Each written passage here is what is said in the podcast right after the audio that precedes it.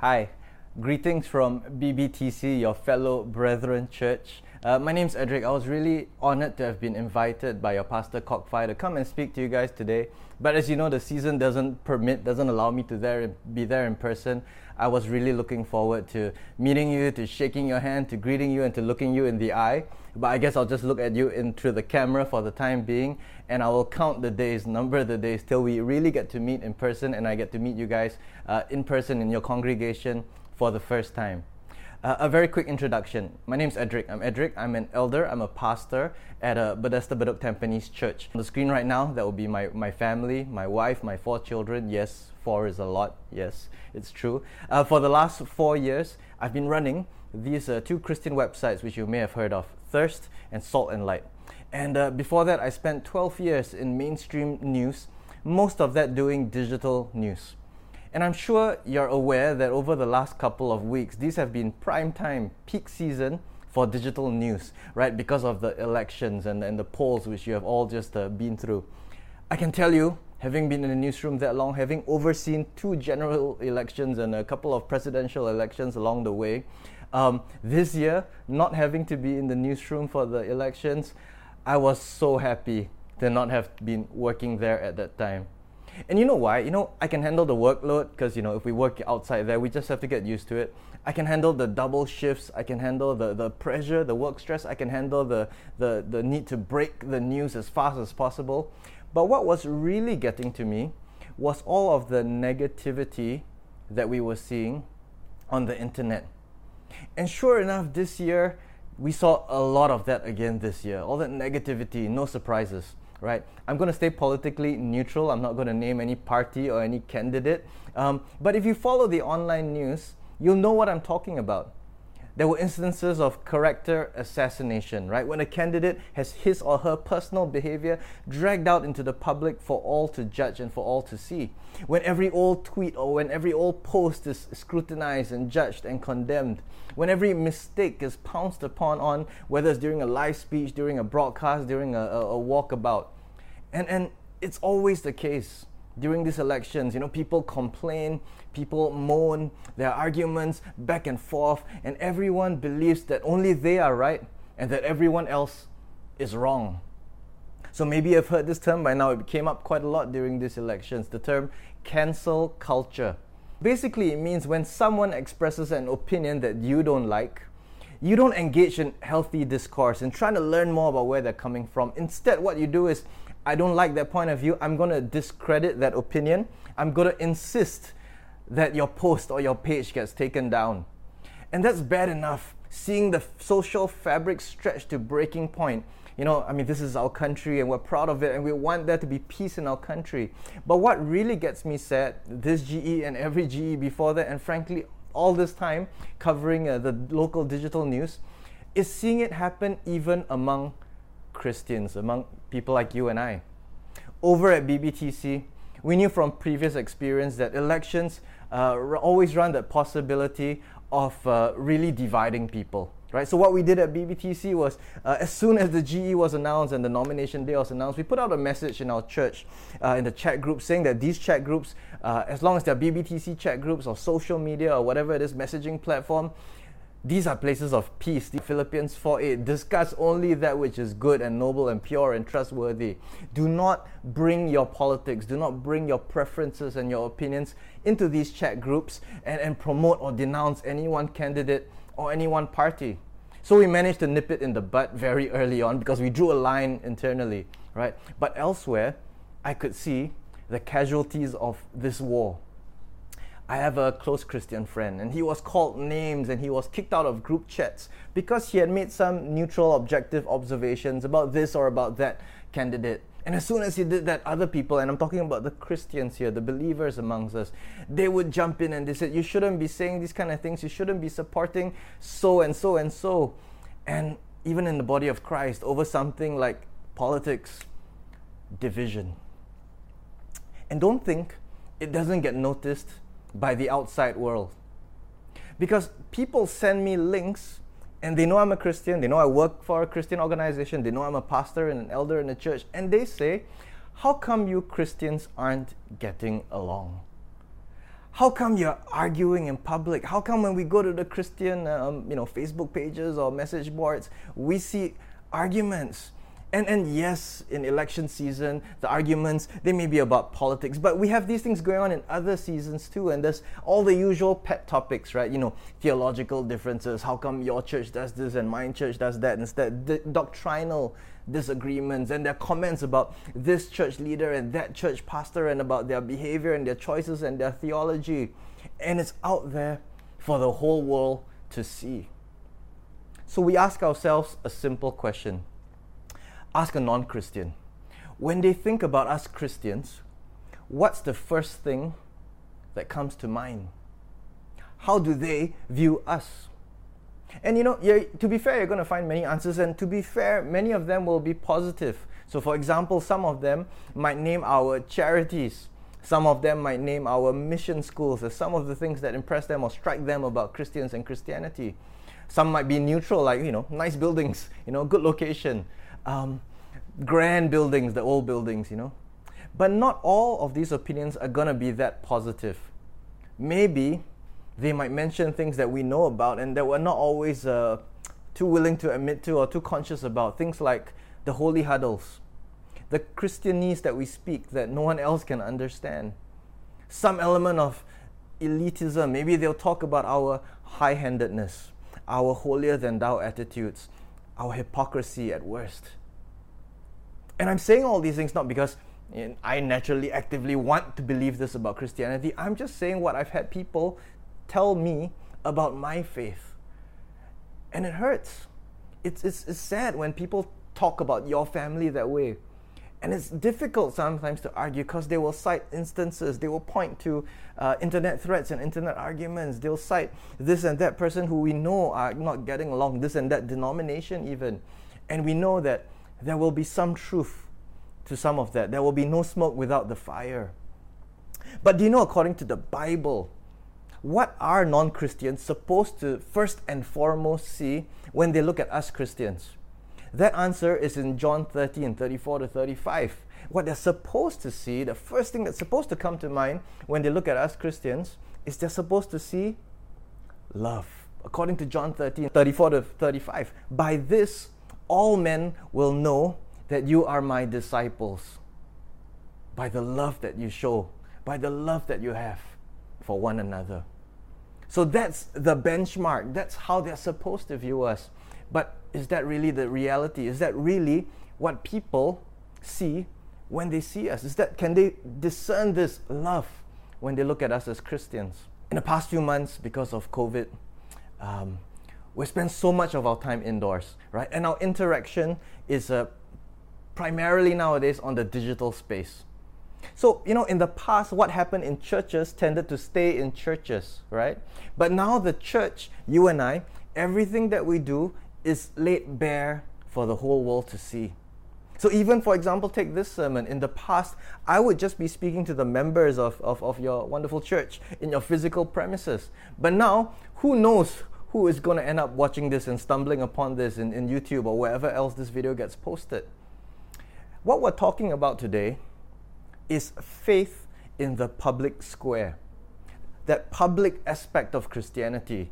How are Christians coming across in our public interactions.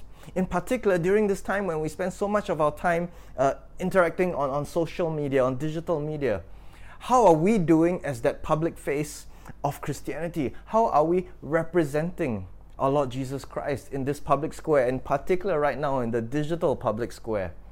And let me break it down using this passage, a familiar passage from Isaiah 52. And this passage has a lot of uh, personal meaning for me, and I'll explain that for you in a little while. We're going to read from Isaiah 52, verses 6 onwards. And it says, Therefore my people shall know my name. Therefore in that day they shall know that it is I who speak. Here I am.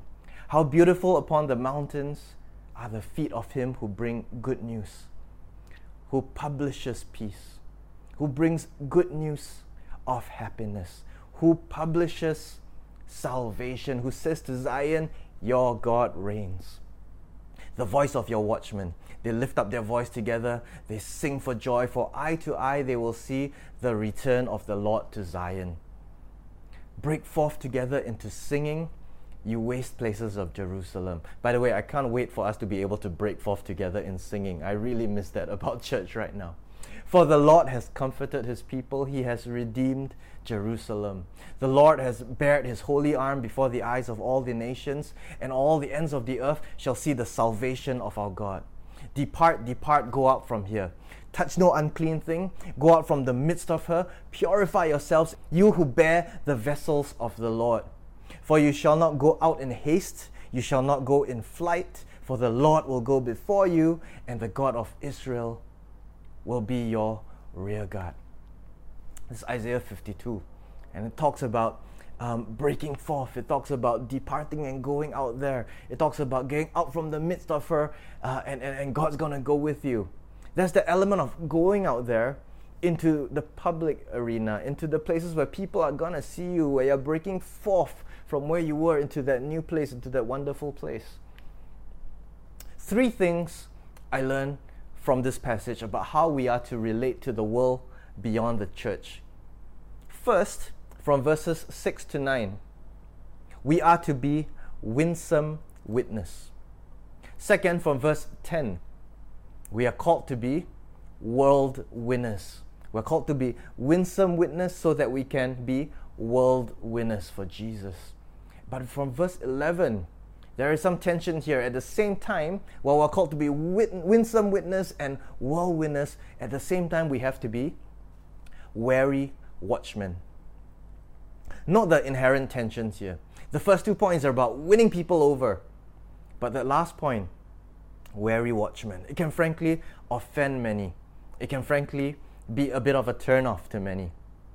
And we know the gospel is offensive, but we don't want to be more offensive than it needs to be, right? The gospel will offend people because it runs counter to the natural nature, to the natural mind, right? So some people are going to have trouble receiving it. But it is offensive. We don't have to be extra offensive in the process. Unfortunately, that's the part that sometimes Christians, and I'm talking about you and I here, right? And if you don't feel it, then I'll just say I'm talking about myself here. That's the part we're really good at being. We're really good at being wary watchmen, right?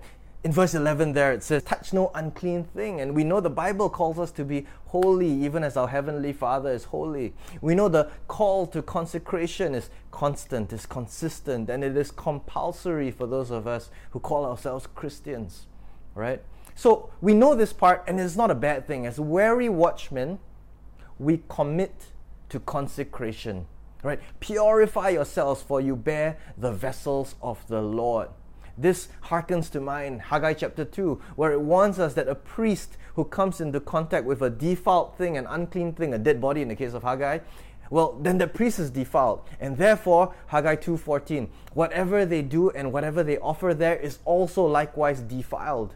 There is um, personal holiness, and then there's the public perception of your holiness. By which I mean, you may hang a cross on your car as you drive but how you drive behind the wheel and how you behave to the other people on the road. And I say this with a certain degree of uh, self consciousness, and maybe I'm a little bit guilty of this. How you behave might betray your true nature. And they're looking at your car and they can't see your face, but they can see that cross hanging there. Or maybe you wear that cross around your neck, but then people see how you act, how you treat the people around you, your, your colleagues, your classmates, the cleaner in your building what are they going to think about the Jesus that that cross around your neck represents? It's the same for the digital domain. Since since I was uh, asked uh, to speak about this uh, online phenomenon, about this online thing, the digital domain is our default public square now. You know, your, your Facebook profile picture. Maybe you've got a picture of yourself getting uh, baptized, for example. But what if people search your feed, and all they find is a history of all the arguments that you've been having over the years, all the put downs that you've been, you know, sneering at people all over the internet. Or maybe every Instagram post of yours, every other one is about how hashtag blessed you are. In fact, you're so blessed and so enlightened and so woke that you take every opportunity to tell people how you are right and maybe you tell them at the same time how they are wrong. That's re- very often how many Christians can come across when we are so overzealous about the consecration thing, where we're so overzealous about being watchmen for our country. It is true that the Bible does tell us to be watchmen over our land. For example, Ezekiel, the book of Ezekiel, mentions over and over again. It's really easy to remember because it's in Ezekiel 3, it's in Ezekiel 33. When we're held accountable with blood on our hands, if we do not say something about the sins of our city. So we're called to be watchmen who speak out when we see unrighteousness and, and, and wrongdoing going on amongst us. We as Christians, there's a lot of things that we're known for doing in our moments of righteous indignation, right? Especially on the internet. We, are, we, we, we, we start petitions and uh, we, we have all these uh, endless WhatsApp mail, mass forwarded messages decrying this and denouncing that, and angry Facebook posts, all right, and uh, templated emails to send to your local politician, you know, and, and what people see, what people hear when they see that side of us. We're always tutting, tisking uh, at other people, you know. That's what we do as wary watchmen. We look at something we think is unrighteous, unholy, and we, you know, I'm not saying that we shouldn't do all of these things. You know, we should, as Scripture and as the Spirit lead us, uh, even as, as our church leadership prompts us, by all means stand up for righteousness. By all means fight for what is right. You have a voice, use it. And, and I am, I'm including in here the petitions and, and the emails and so on and so forth. But what I am saying is we have to be really careful not to over embrace that one part of who we are to be called to be in the public square. We have to be really careful that we don't want to become watchmen gone wild, watchmen gone wayward. Because if all that the world sees of us is that holier than thou moral police, always telling people what they're doing wrong, and by extrapolation, if you're doing wrong means I'm doing right, well, that's not very winsome, is it? It's about balance it's like parenting, for example. If your parenting style is all about discipline and never showing love, then your kid's just gonna get exasperated, frustrated. They're gonna rebel, and in the end, it's gonna be counterproductive. You're gonna produce the opposite effect of what you were going for with all of that discipline. In the public square, that same balance needs to be found as, as Christians in the public square. You know, for the church to have the window, the leeway, the privilege, the right to speak righteousness into society, into our land, we need to win that space, that moment where they are giving us their ear, where they're willing to listen to us. That's the balance we're trying to find. It's just like what Jesus taught us in Luke chapter 10. In Luke chapter 10, he says, Find a person of peace, eat with them, speak blessings over them, meet their felt needs before you can tell them, before you've earned the right to tell them that the kingdom of heaven is near. Just like Jesus when he went to Samaria, where he didn't have to go and where people said, What are you doing here? But he went there because he wanted to speak to the woman at the well. And that's why she listened to him. Just like Jesus when he had to leave the most perfect place of all holy, spotless, perfect heaven to come down to this earth. And we had made this earth so wretched, so filthy. He came down and He walked with us and He talked with us and He spoke words of life back into us. That brings us back to the other side of what we're supposed to be doing in the public square, right? So, that first side we talked about was as wary watchmen. But this other side of things that we should be doing is about us as winsome witness. Winsome witnesses out to win the world over for Jesus. Listen again to the words in Isaiah. This is uh, 52, 7 to 9, where he says, How beautiful upon the mountains are the feet of him who bring good news, who publish peace, who bring good news of happiness, who publish salvation, who says to Zion, Your God reigns. The voice of your watchmen, they lift up their voice together, they sing for joy, for eye to eye they see the return of the Lord to Zion. Break forth together in singing, you waste places of Jerusalem.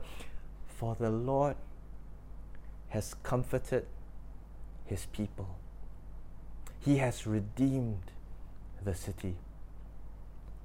This passage is very important to me. And there's a reason I chose to read out of this particular version. This is the ESV. Because it uses words that are very dear to my heart, very dear to my uh, um, the, the, the journey that I've been through, you know, in, in, in mainstream media and in the news realm the words they use publish peace, publish salvation. I was in the news industry for 12 years. I covered all kinds of news, right? Good news, bad news, political news, uh, sports news, entertainment news, boliao news, everything. One day, God stirred something in me and He said, Don't just publish news, publish good news. And so, with that in mind, I, I got the, the, the, the process was kicked off and I started Thirst, which is for young adults and the next generation in 2016, and then Salt and Light, which is about faith at work in 2018. What do we do at these websites? Very simple. The words that we see in these verses we publish peace, we publish salvation. I used to bring people the news as a newsman. Now I specialize, now I bring them good news. Good news of happiness, good news of great joy. In Isaiah 52, verse 9, we get more detail about what we're so happy about. And what we're happy about is that the wasted places, they can start singing because the Lord is here and He brings with Him comfort, redemption. As winsome witnesses, we comfort out of compassion. You know, there's many ways to be a witness. Uh, it used to be in the old way, you, you tell people, you, you, you know, you scare the hell out of them, so to speak, right? Uh, you, you, you speak about the fact of the Lord's return, and you know, you speak about the hell that awaits people if they don't believe in Jesus. And by all means, by the way, this is worth preaching about. It is worth sharing because it is the truth that unfortunately the choice we make in this life with regards to salvation does lead to heaven or hell, right? But don't just be that kind of, uh, of, of don't just share that news I mean, this is good news, but it's good news in a kind of a backhanded way, right? Tell them both sides of the coin. What was prophesied about the Messiah in Isaiah? You know this verse that for unto them a child would be born, and they would call him bad news boy, no, good news boy. They would call him the Prince of Peace. They would call him Wonderful Counselor. That's good news. What did the angels say about the birth of Jesus? Good news of great joy, glad tidings. That's why Christians must be good at doing good.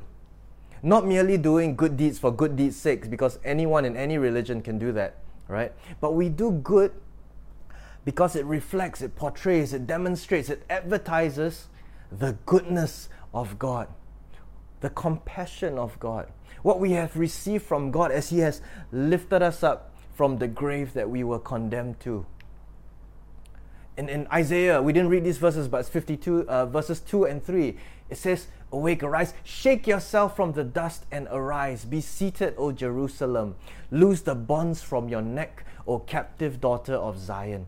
For thus says the Lord, You were sold for nothing, and you shall be redeemed without money. That's compassion. That's grace. That's mercy. Just as that compassion is poured out on us at the cross and even today in our, in our, in our daily mercies we receive from Him, so too must we pour out that compassion on the people around us, that in so doing, they too will come to be pointed to the compassion of Christ. We were put on this earth to glorify God with all that we are, all that we have, all that we do. Do you have wealth? Heed the words of Luke 16, verse 9 that money is there so you can win friends into eternity in heaven. Do you have breath left in your lungs?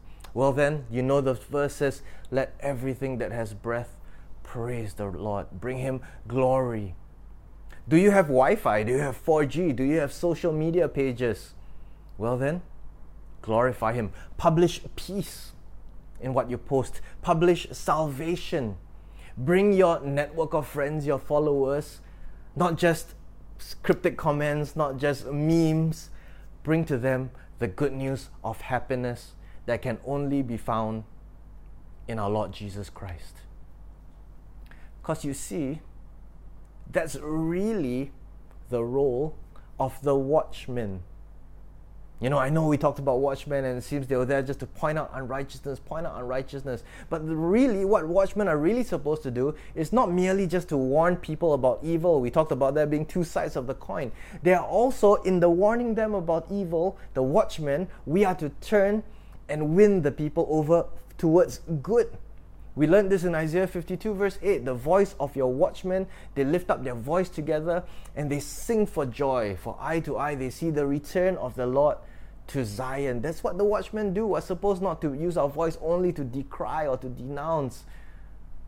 We're supposed to be lifting up our voices, singing for joy. As we as watchmen, we warn people, watch out, you're going down the wrong direction. And with that same voice, you point them in the right direction as well.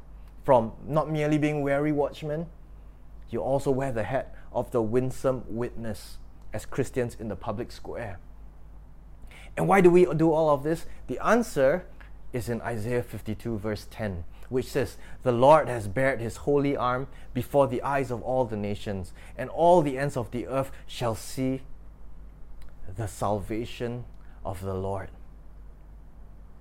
as world winners, we confess the Christ. There will come a time when the whole earth will undeniably see that Jesus is Lord. In Habakkuk 2:14 it describes this as a moment when the whole earth will be filled with the knowledge of the glory of God even as the waters cover the sea in, in, during the circuit breaker, I was going through the book of Revelation with my children, with my family, right? And you can read about that moment when even the most adamant of Christ deniers cannot deny that Jesus is Lord. In Revelations 15, verses 3 and 4, it says, King of the nations, who will not fear you, O Lord? Who will not bring glory to your name? All the nations will come and worship before you. In fact, as we near the, the, the, end times, I don't know about you, I don't know what, what, what you personally feel about these things, but I feel we're at the end of the end times. It really feels like the day is drawing nearer and nearer. And as the day draws nearer and nearer, we are reminded of the prophecy that Jesus will only come again after the whole world has heard the gospel. This is from Matthew 24 14. And this gospel of the kingdom will be preached in the whole world as a testimony to all the nations, and then the end will come. How is this going to happen? How are we going to be able to preach the gospel to the whole world? How, how many billion? Six, seven, eight billion people? I believe digital will be the greatest tool for evangelism in our time. The digital world, social media, technology, it will be the greatest tool for evangelism in our time. We haven't even begun to scratch the tip of this particular iceberg yet. That's my belief.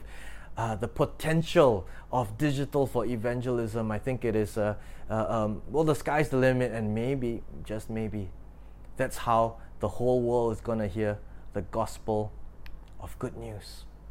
So I just give you one story. I remember um, one of the places I go to for on short-term mission trips.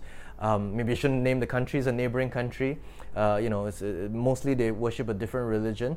Um, well, there was once uh, one of the missionaries I knew. They were his organization was gifted a thousand U.S. dollars just by someone said, you know what, just do whatever you want with the thousand dollars. Just use it for your ministry. They could have done anything with it. They could have bought, you know, this material, or they could have, you know, uh, I don't know, um, repaired their car or something. But what they did was they took that thousand dollars and they boosted a Facebook post. Uh, I won't say the specifics of that Facebook post because if I say it, you'll know which country I'm talking about.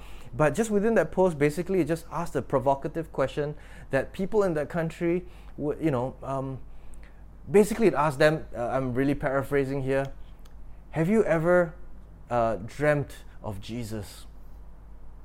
And you know what? They put that post out there. It was just a one liner. Have you ever dreamt of Jesus? Not in those words, but, but similar.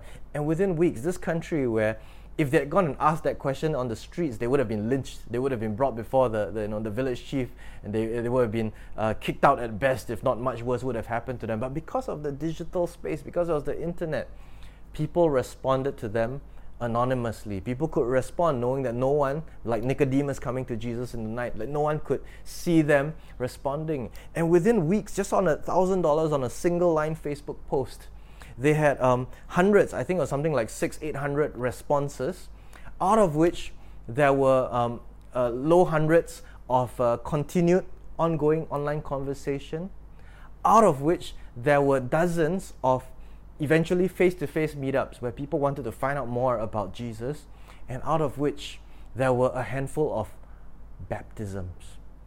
Even if you take examples nearer to home, for those of us who were involved uh, or are familiar with the celebration of hope in, in 2019, yes, uh, 125,000 people went to the National Stadium last year, and that's a great number.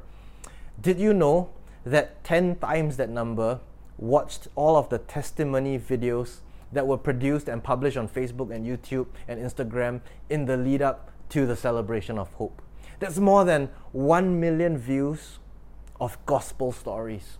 More than 1 million views where people got to hear the gospel. And who knows what seeds were sown during that 1 million views, during the 1 point something million views, that will one day bear fruit in a soul that is saved because their curiosity is piqued, because they, they realize that someone is talking straight into their soul. Uh, there's just one more thing on a related note that we've been doing in our digital teams. You may be familiar with Thirst and with Salt and Light. I just mentioned them earlier. But just this, this uh, two months ago, in, in the month of May, in the midst of the circuit breaker, we thought it was the time to roll out a new website called Stories of Hope. And the concept for Stories of Hope is very, very simple. It is testimony after testimony after testimony of real life people, mostly Singaporeans, telling about the goodness of God. And these stories are told in a way that is accessible to non Christians, right? Uh, it's about areas that we all struggle with at some point, whether it's health or studies or work or relationships or, or, or the meaning of life.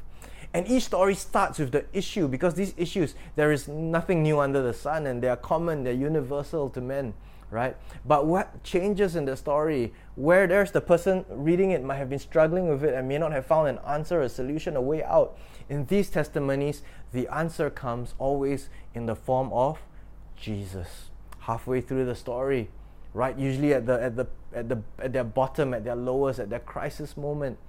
These storytellers, and these are real stories, these are true stories. They tell about, and then Jesus, I invited Jesus into my life. I invited Jesus to change things. I invited the Holy Spirit to, to work and work a miracle. And because of that, they're not always fully healed, not always fully safe, but they're on the road there. They're on the path to transformation. They see hope, they see change. And at the end of this, in every, every one of these stories of hope, we invite each reader come and find out more about Jesus. Who is this Jesus that we've been speaking about?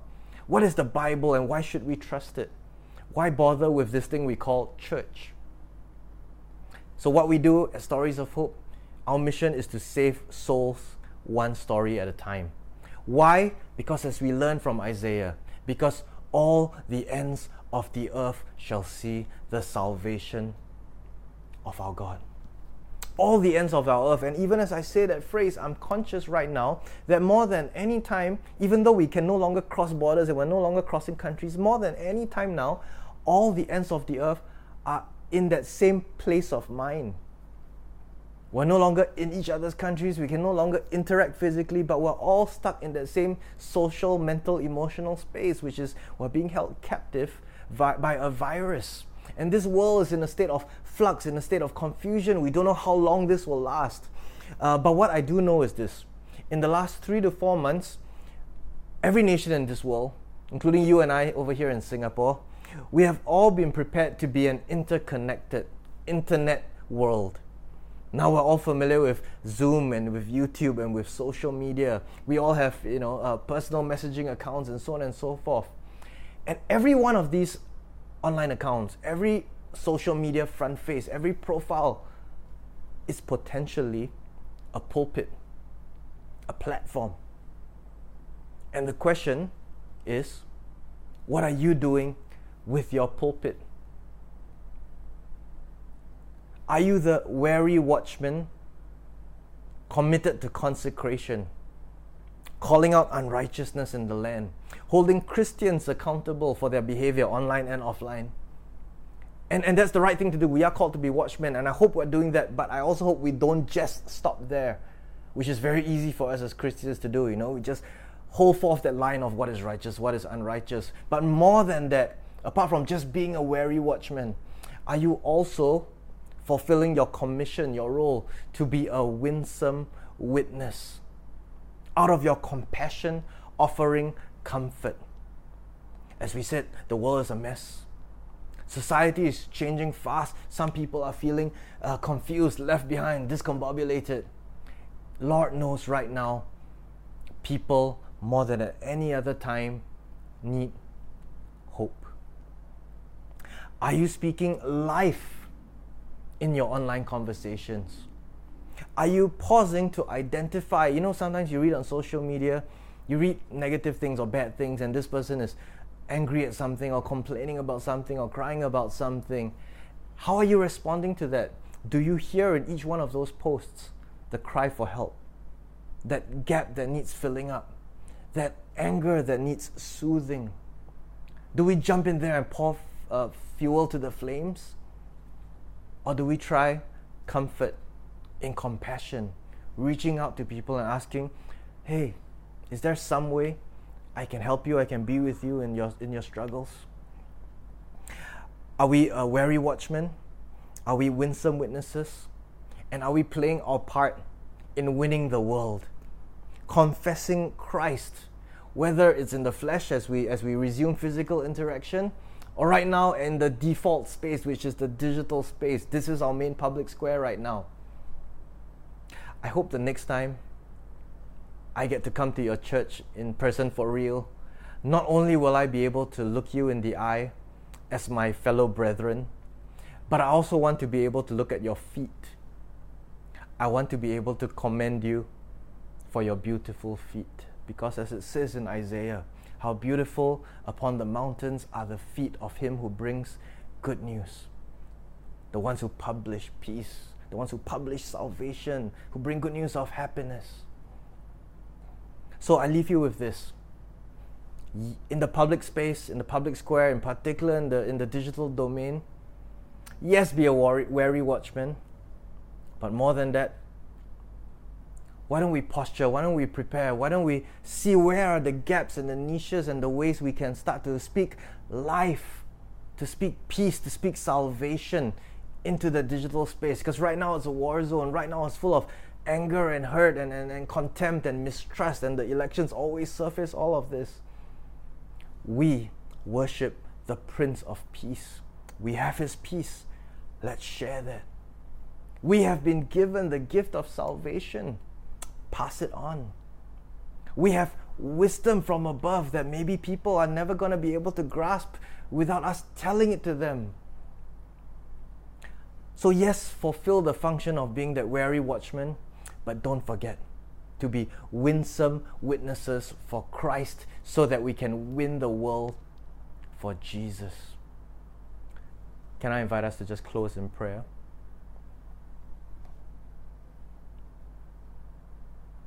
Father God above, we just thank you for this reminder through your word today that many people still need to know the good news. Many people are still struggling with everything that's going on in the world, and every year that goes by, it seems to get worse and worse and worse. But we thank you that for those of us who know you, we have discovered the hope, all the hope that we need, your abundant grace. And now I pray for my brethren, my brothers and sisters in PPH. I pray that they will embrace this privilege of being the bearers, the messengers of good news. I pray that right now you are calling to, to, to, to mind that person, that, that oikos, that friend, that relative, that colleague who really needs a touch of God. So empower my brethren here that they will have the words, they will have the opportunity, they will have that new heart in them with which to reach out to win the world for you, our Lord Jesus Christ. In Jesus' name we pray. Amen.